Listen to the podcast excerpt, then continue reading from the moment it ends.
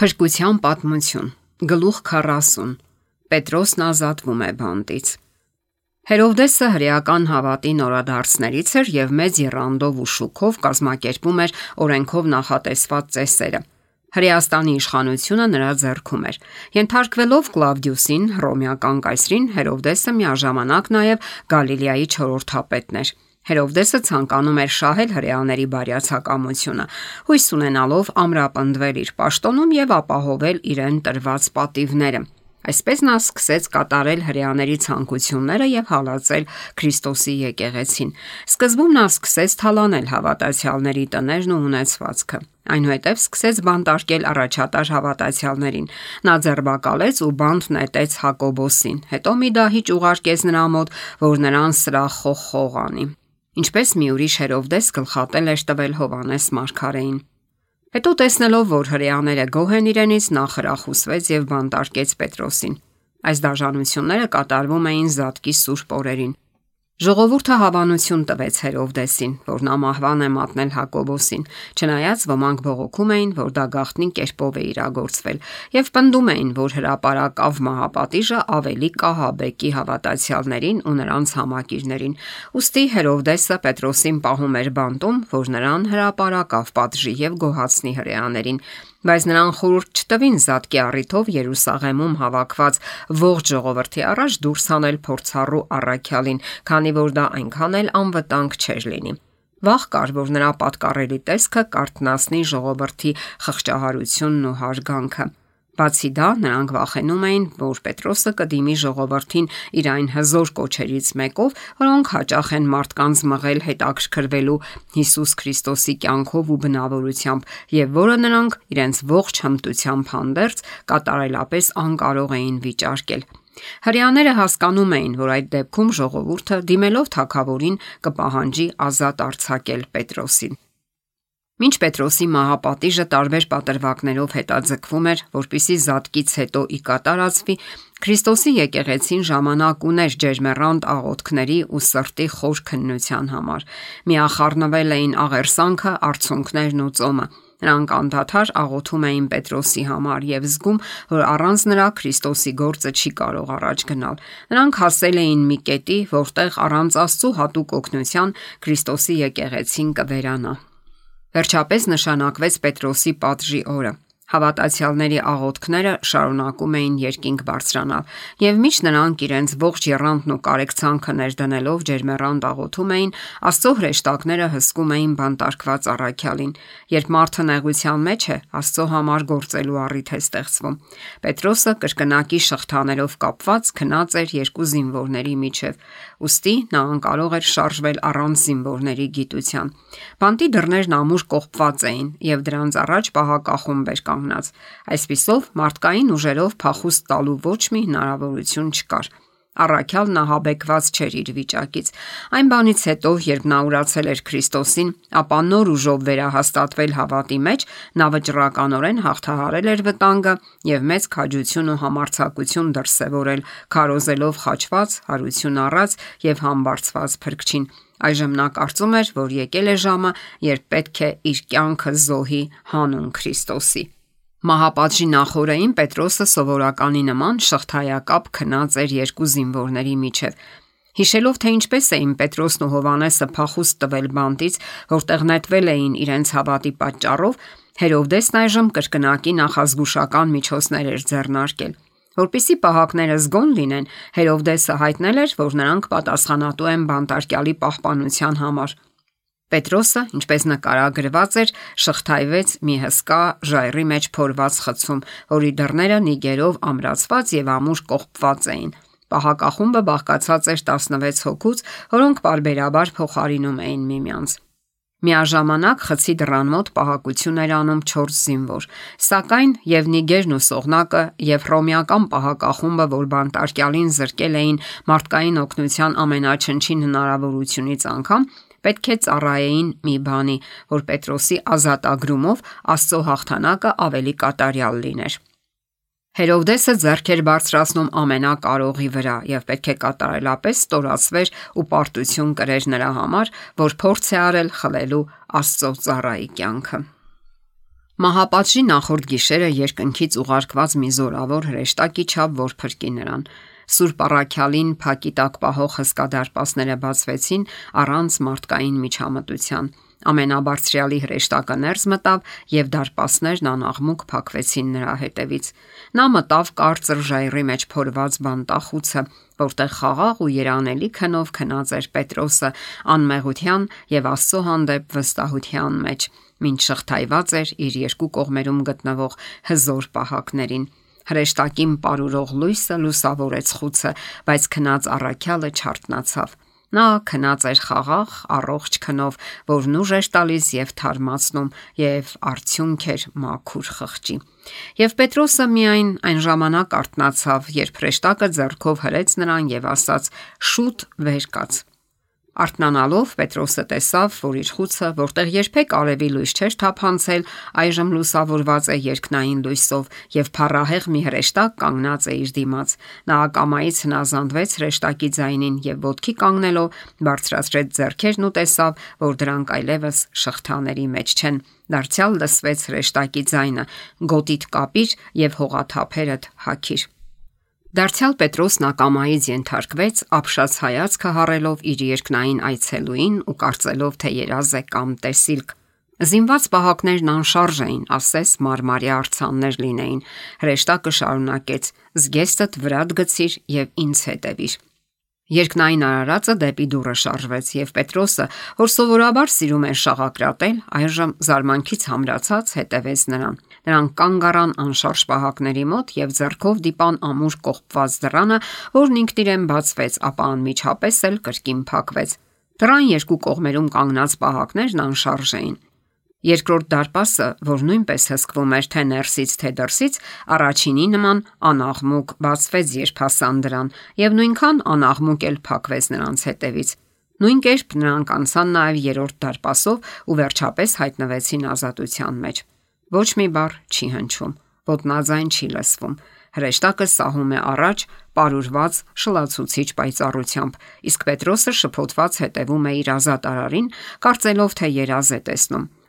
Նրանք այսպես անցան փողոցից փողոց, ապա հրեշտակը ավարտելով իր առաքելությունը հանկարծ անհետացավ։ Երբ երկնային լույսը մարեց, Պետրոսը հայտնվեց կատարյալ մթության մեջ սակայն շուտով նրա աչքերը վարժվեցին մթությանը, եւ նա իրեն գտավ մի ամայի փողոցում, միայնակ։ Գիշերային սառնոթը սթափեցրեց նրան։ Այժմ նա հասկացավ, որ իր հետ կատարվածը երաշխ չէր եւ ոչ էլ տեսիլք։ Նա ազատ էր եւ գտնվում էր քաղաքի իրեն ծանոթ մասում։ Նա հաճախ էր եղել այդտեղ եւ ենթադրում էր, որ մահապատժի հավանական վայրը տարվելիս մի անգամ եւս կանցնի այդ տարածքով եւ վերջին անգամ կնայի ծանոթ վայրերին։ Նա փորձեց վերհիշել վերջին մի քանի պահերին տեղի ունեցած իրադարձությունները։ Նա հիշում էր, որ քնել է շղթայված երկու զինվորների միջև առանց հողաթափերի ու հագուստի։ Հետո նայեց իր վրա ու տեսավ, որ ամբողջովին հակած կապած է։ Ձեռնաշղթաներից ուռած նրա դաստակներն այժմ ազատ էին։ Եվ նա հասկացավ, որ իր ազատությունը ոչ թե երազ է, այլ երջանիկ իրականություն։ Առավոտյան նրան պետք է տանեին մահապատժի վայրը, բայց ով հրաշք, Հրեշտակը նրան ազատել է բանտից ու մահից։ Երբ Պետրոսն ուշքի եկավ, ասաց. Այժմ իրապես գիտեմ, որ Տերն իր հրեշտակին ուղարկեց եւ ինձ փրկեց Հերովդեսի ձեռքից ու այն ամենից, ինչ սпасվում էր հրեա ժողովրդից։ Առաքյալն անմիջապես գնաց այն տունը, որտեղ նրա եղբայրները հավաքվել ու թախանձագին աղոթք էին անում իր համար։ Բախեց դրսի դուռը։ Ռոդի անունով մի աղախին մտեցավ լսելու։ Նա ճանաչեց Պետրոսի ձայնը եւ ուրախությունից դուռը չբացեց, այլ ներս վազեց ու պատմեց, որ Պետրոսը դռանը կանգնած է։ Նրանք ասացին նրան խելագարվել ես, իսկ նա պնդում էր, որ այդպես է։ Նրանք էլ ասում էին, նրա հրեշտակն է։ Պետրոսը շարունակում էր դուռը բախել, երբ բացեցին, տեսան նրան ու զարմացան։ Նա ձեռքով նշան արեց նրանց, որ լուր մնան եւ պատմեց, թե ինչպես է Տերն իրեն բանդից հանել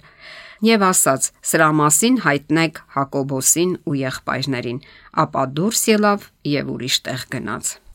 Ցնծություն եւ հրճվանք պատեց ծոմ պահող եւ աղոթող հավատացյալներին, որ Աստված լսել է իրենց աղոթքներն ու պատասխանել Պետրոսին Հերովդեսի ձեռքից ազատելով։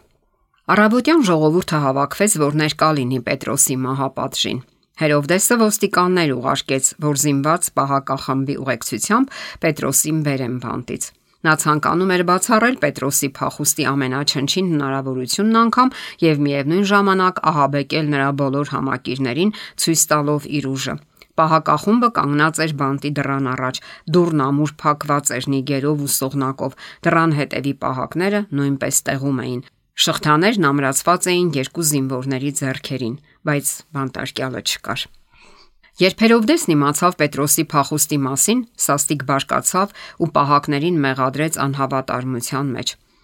Նրանց մահապատժի ենթարկեցին, մեղադրելով ծառայության վայրում քնելու մեջ։ Միևնույն ժամանակ Հերովդեսը հասկանում էր, որ մարդկային զորությամբ անհնար էր ազատել Պետրոսին, սակայն նա վճռականորեն մերժեց, որ Աստվածային զորությամբ են խափանվել իր ստոր մտադրությունները։